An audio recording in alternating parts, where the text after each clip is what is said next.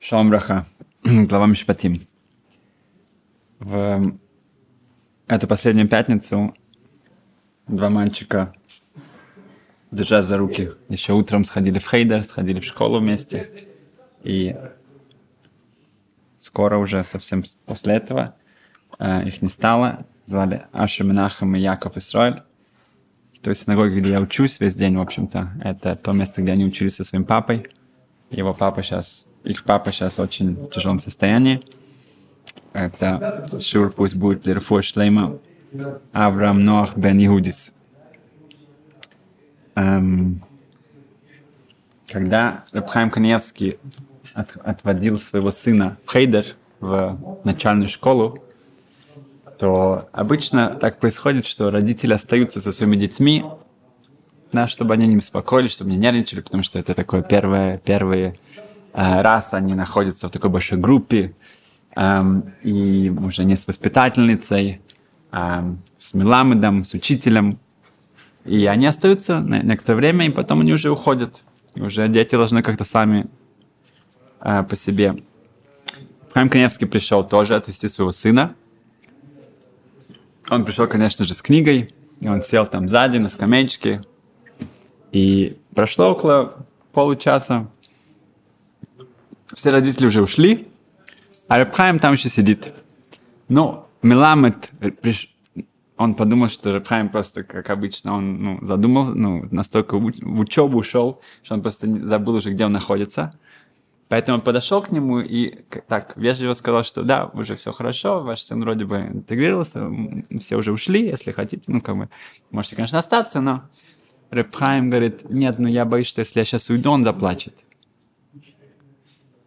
На что учитель, это очень известный рэп э, Борух Шайш, он сказал, не беспокойтесь, э, у нас есть опыт, если даже он заплачет, у нас есть конфетки, мы его как-то это самое развеселим, и все будет хорошо. Это как обычно проходит за через несколько минут, он уже успокоится.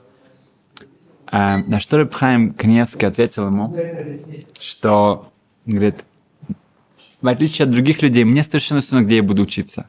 Я могу учиться в Коле Хазаныш, там я учусь весь день, я могу сидеть здесь и учиться. Поэтому мне это не отвлекает. И даже эти пару минут, что мой ребенок заплачет, я, не, я, я могу это как-то, ну, э, без этого, поэтому я все-таки останусь подольше, чтобы он не плакал. Остался до конца дня, там, да, да. На следующий день Рабхайм опять пришел с стопкой книг, да, и он там сидел, учился. Он месяц приходил и сидел там, учился, пока его сын полностью вообще, ну, как бы даже не смотрел на него вообще. Да. да. Эм, в... Один раз к нему пришел один человек и сказал, что вот у нас есть дети, и э, мы далеко живем э, на другой стороне брака, и очень тяжело их отвозить Э, в хейдер, это целое, как бы мы хотим, чтобы это был хороший, хороший хейдер, хорошая школа для них, и это очень далеко. И это столько нам стресса, столько времени на это уходит, я, я, я как бы опаздываю из-за этого, и, и, и в Кольте, да, через весь город нужно вести, потом возвращаться на это, просто, ну, столько времени на это уходит, столько нервов. На что Рабхайм ответил, это каждая минута, это митцва да, туда и обратно, ты отводишь своих детей Читору, это каждая минута туда и обратно, это митцва. Поэтому не нужно переживать, не нужно как бы думать, что сколько времени я теряю, не теряешь время. Ты выигрываешь каждая минута того, что ты вкладываешь в учебу своих детей, это митцва. Эм, в один Роша Шива пришел к Рабхайм Кневскому э, спросить его совета. Сказал, что один мальчик хочет попасть в его ишиву. Говорит, моя ишива на, на высокого уровня. И у меня есть серьезное опасение, что он не сможет там преуспевать. Но он просто плачет, да? И он хочет именно учиться у нас. Я не знаю, что делать. Потому что если мы возьмем, ну, кто знает, может быть, потом придется, придется его в другую, это будет сложности для него, для нас и так далее. С другой стороны, он там совсем как бы такой душой, он, он говорит, что он хочет к нам. В этом случае, да, Рафхайм Кневский сказал ему так. Говорит, известная история с Хатам Софер, Мойши Сойфер. Эм, к нему пришел один парень, молодой парень, и говорит, что я хочу учиться у вас в Пресбурге. Да, это Братислава, Пресбург, ваша Шива, это была одна из самых лучших шив в Европе.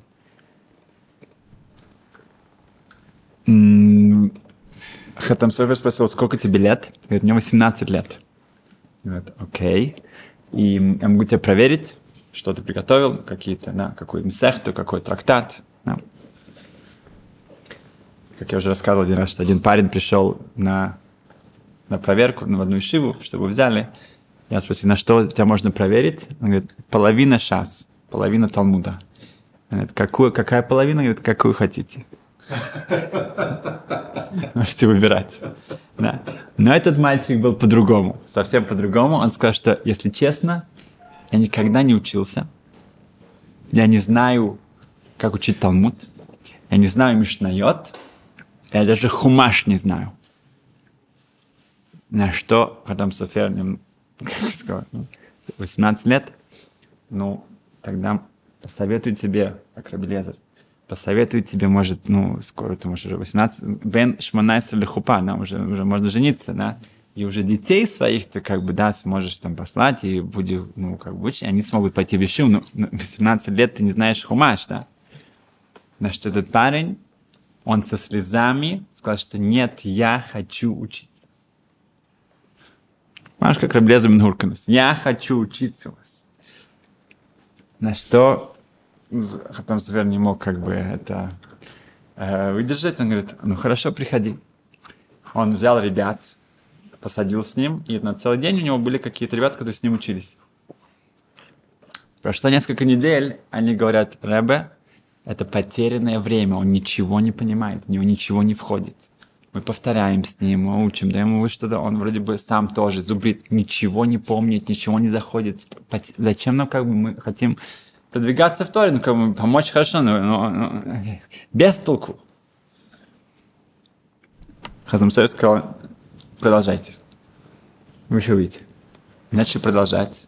И заняло много времени, но он начал понимать. Начал понимать хумаш, начал понимать слова, начал понимать законы.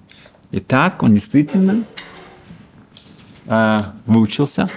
Потом пришло время, он переехал в другой город, прошло около 15 лет, Хатам Софер со всего мира прислали письма с вопросами. Один раз ему пришло одно письмо с каким-то очень сложным каким-то эм, вопросом и с талмудическими разными доказательствами. И он дал своему сыну Хатам Соферу почитать это. И тот прочитал, говорит, и сказал, это Талмит Хахам, это действительно знаток Торы. Потом все знаешь, это наш ученик. Это наш ученик, он уехал в тот город, вот это ему имя, это он. Да, видишь? Он пришел, он плакал, он хотел, он остался, и он преуспел. Поэтому Рабхайм Каневский, ну, опять же, в каждый случай это очень непростая вещь.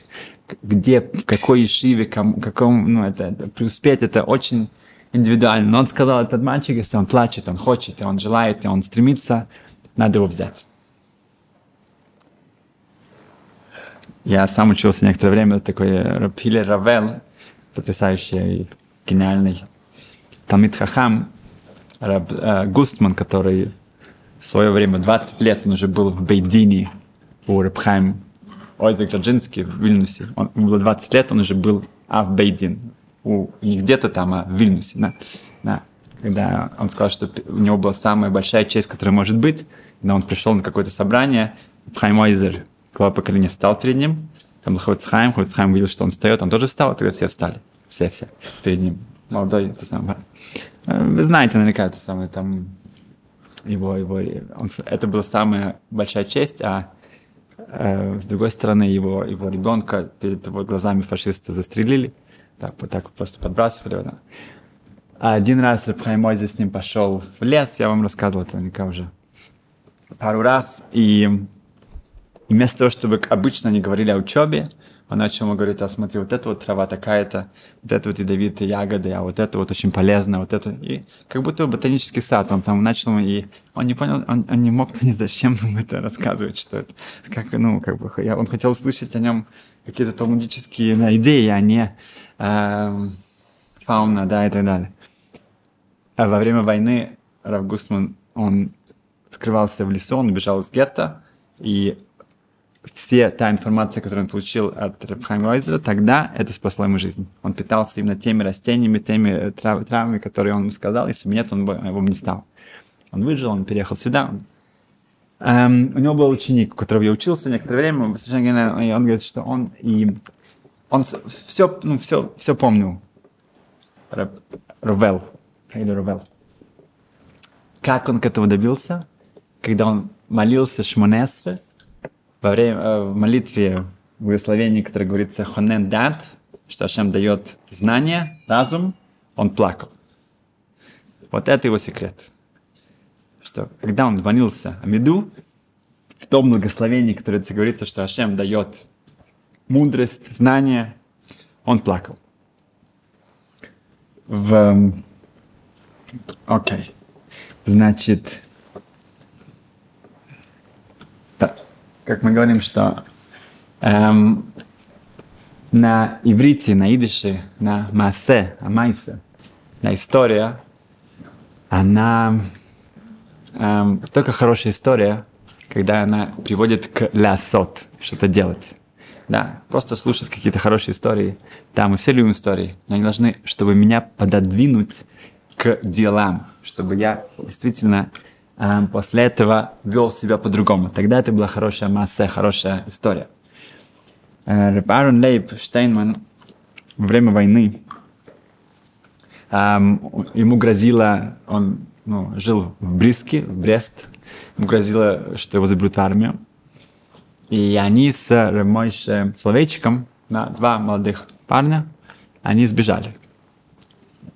Сначала в Варшаву, там он встретил Рабшим Шкопа случайно, дал ему благословение, и потом они поехали на поезде через Берлин, это было еще до Хрустальной ночи, было там, он 6 часов стоял там на вокзале, это была страшная опасность.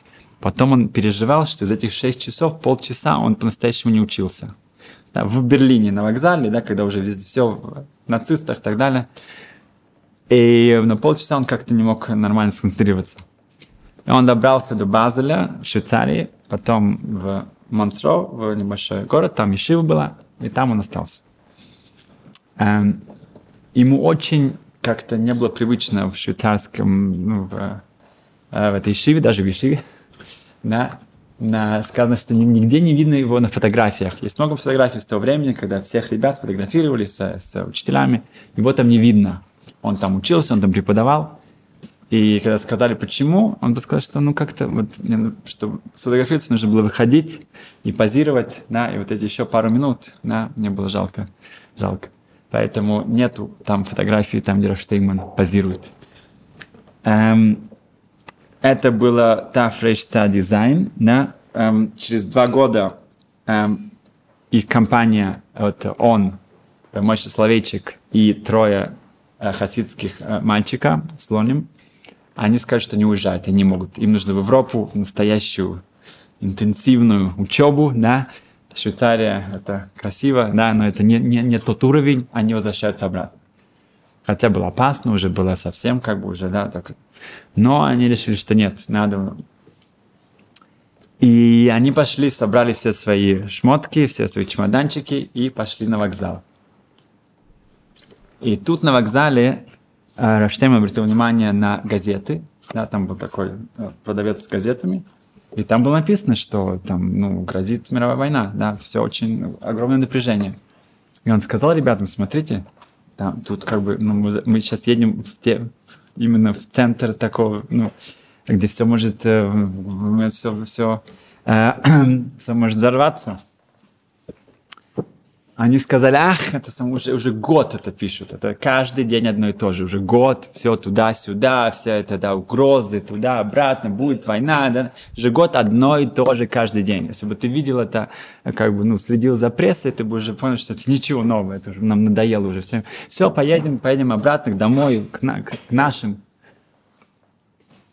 Он сказал, нет, это опасно, и как бы но они говорят, ну это, это уже постоянно, это ничего, это не какие-то новые новости, это, это, это старые новости. Говорит, но я это первый раз увидел. Я это увидел сейчас, значит, поэтому я туда не поеду. Потому что это опасно для жизни, нельзя это делать. Потому что я первый раз об этом услышал, до этого никогда вообще об этом не, поэтому я не поеду. Ремочь человечек, его друг, его хаврута, напарник, один из главных раввинов Европы позже, который построил Ешиву в Москве, Торатхайм и вообще все, что ну, было. Он, ему было тяжело решиться, он все-таки остался с ним. Они вернулись, те три мальчика, к сожалению, вернулись туда, и больше мы о них не слышали. Но как мы знаем эту историю? Мы бы никогда мы не узнали об этой истории. Потому что Аарон Эйпштейман о себе никогда ничего не рассказывал. Но как мы не узнали? Потому что пришел один папа и сказал, что для моей дочки предлагают хороший такой очень молодого человека. Но он как-то не от мира сего. Он, он, даже, вообще, он, он, он даже ни разу не посмотрит на газету. И тут Рафштейн улыбнулся и сказал, что О, а вот мне это спасло жизнь. И он рассказал эту историю. Так, если бы вот этого вопроса бы не было, мы бы никогда бы это не услышали. Но так он рассказал, что если бы я постоянно смотрел на газеты, да, то я бы, возможно, бы не сидел здесь и не смог бы с вами разговаривать. А это именно спасло мою жизнь, что я не отвлекался на такие вещи, и когда это произошло так. Сегодня я ехал в машине, мы ехали на спорт с моим э, другом, и я уже переодевался, поэтому мы не могли говорить о каких-то там сложных, ну, Парашата Шаву, недельной главе. Я спросил его, а что там насчет реформы в суде в Израиле? Он говорит, я не знаю. А что насчет там войны? Там, там, говорит, я тоже не знаю. Я говорю, о, смотри, смотри, есть, есть еще, есть еще, да, есть еще. Эм, окей, значит, эм, в... Да. Эм, мы, если было время, да, э, когда происходят такие вещи вокруг нас, да, что люди только что просто ждали автобуса, да, и потом, да, такие трагедии, которые, ну, невозможно себе представить, когда видишь эту маму, которая сидит с фотографией своих сыновей, да, ее муж сейчас в тяжелейшей ситуации, э, в тяжелейшем состоянии, в больнице, да, мы понимаем, что время очень-очень, это время это не деньги, это время это жизнь, это что-то очень дорогое. Да? Никто не узнает, никто не уверен, что, что будет, не то, что завтра, что будет сегодня. Эм, во время Матан Тора, да, если мы только что как бы, на прошлой неделе получили Тору, время Матан Тора было много-много шума. Были молнии, гром, шофар. Да? Мы бы подумали, что это было, чтобы показать такое какое-то величие, да, какое-то вау, что-то грандиозное. Раши говорит на, в комментарии на 10 заповедей, там сказано «Анохи» — это «я», «я вывелся из Египта». Раши дает очень интересный э, комментарий, что не, не думайте, что есть другие силы. То, что слышите все эти голосы вокруг, не думайте, есть только один, если я, я только только Творец, он действительно заведует всем, он контролирует всем. А вот все эти вот другие э, шумы и так далее, это не. Нету двух, трех освященных да, каких-то сил в этом мире, есть только одна управляющая, только Творец. Равьянков Эдлиштейн говорит, что это нас научило тому, что надо в этом мире сосредоточиться на главном и весь этот шум, и весь этот гам, и все это, знаю, пресса и так далее, и так далее, надо это отодвинуть. Надо не прислушиваться к этому. Надо себя как-то изолировать от этого. Да? Надо понять, если человек э, не сможет фильтровать и как-то четко понять, что действительно важно, что Ашем со мной говорит, да, он будет прислушиваться ко всем остальным вещам, тогда, к сожалению, он пропустит главное, и он будет терять очень много своего драгоценного времени. В... Так, так много, да, у нас вокруг всех происходит. Ховицхайм, эм, когда он написал первую часть Мишны Бруры, э, свой одну, главный да, труд про о Галахе, о законах, он поехал э, в Варшаву его, э, чтобы печатать. Когда он вернулся, то недалеко от станции э, поезда он увидел большую, большую группу людей. Он спросил, что, что случилось. Они не хотели отвечать, что ну, они с кладбища, возвращаются с кладбища. Он начал спрашивать, как-то они не, не отреагировали на него. Он удивился. И он пришел в город, то со временем он понял, что его сын, любимый сын, Авраам, по-моему, звали, 23 года, он умер. Пока его не было, он умер. Это были похороны его сына. Не то, что он не был, когда он как бы умер, он не был на его похоронах. И это был сын, который был... Он, он вместе с ним писал Мишнабруру. Он был гениальным, он его цитирует множество раз в своих книгах. Он был потрясающее качество на внутреннем. Все, все, все. Его не стало. Хоцхайм сидел Шиву, он сидел 7 дней в трауре. После этого он пошел в синагогу. Он постучал вот так вот по биме, по столу и сказал, что «Сатан, я царара, ты хочешь, чтобы я не написал Мишнабру, чтобы я не закончил, тебе это не удастся. Что бы ты ни сделал, ничего меня не остановит, я это делаю, я буду продолжать, я закончу». Так сказал Хавицхайм уже гораздо в конце своей жизни, ему уже было около 90 лет, он сказал, что я хочу поехать в Израиль, в Израиль. Он уже начал все, все документы оформлять, все было уже, и уже начали строить ему дом в Петахтикве, уже было построено для него, все было готово, чтобы он переехал в Израиль. Когда он уже был готов, Репхаймойзер, Груджинский, главный раб э, Вильнуса, Литвы, в общем-то, всей Европы, его начал умолять, пожалуйста, не оставляй сейчас нас, сейчас очень тяжелое время, не уезжай. Он отложил это ненадолго время. Потом уже опять он сказал, что все, сейчас надо ехать. В этот момент его жена очень заболела, она же была в больнице и так далее, поэтому пришлось опять все отложить. Она выздоровела, она вышла и говорит, сейчас надо ехать. Приехал Реборг Берлейбович из Каменец, Эм, один из его тоже очень важных эм, учеников, и он опять же говорит, что на, мы не можем, на, все эти решения, которые нужно нам, нам нужно, чтобы вы были здесь. Он согласился отложить еще немножко. Когда он уже был готов ехать, его дочка заболела. Okay. Еле-еле ее там спасли, все. После этого уже все были настроены сейчас. Пацкан сказал, сказал, я не еду. Я вижу, что в небесах не хотят, чтобы я ехал почему первый раз он сказал, что меня никто не остановит. Да, если я это решил, это делаю, это все, что бы ни было. А здесь он по-другому себя повел.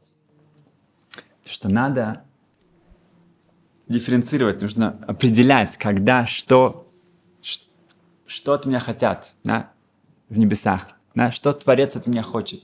Да это может быть Миштабрур, это для еврейского народа, Израиль это для меня, да, это... Здесь нужно понимать, но для этого нужно себя отгородить от всех посторонних явлений, посторонних всяких э, э, шума, все, что нам мешает, и прислушаться Беза Сашем, чтобы было рефуа шлема, чтобы полное исцеление Аврааму, Нох, Бен Иудис, и вся семья получила полную нахому, насколько это возможно, чтобы Машех пришел как можно быстрее. Спасибо.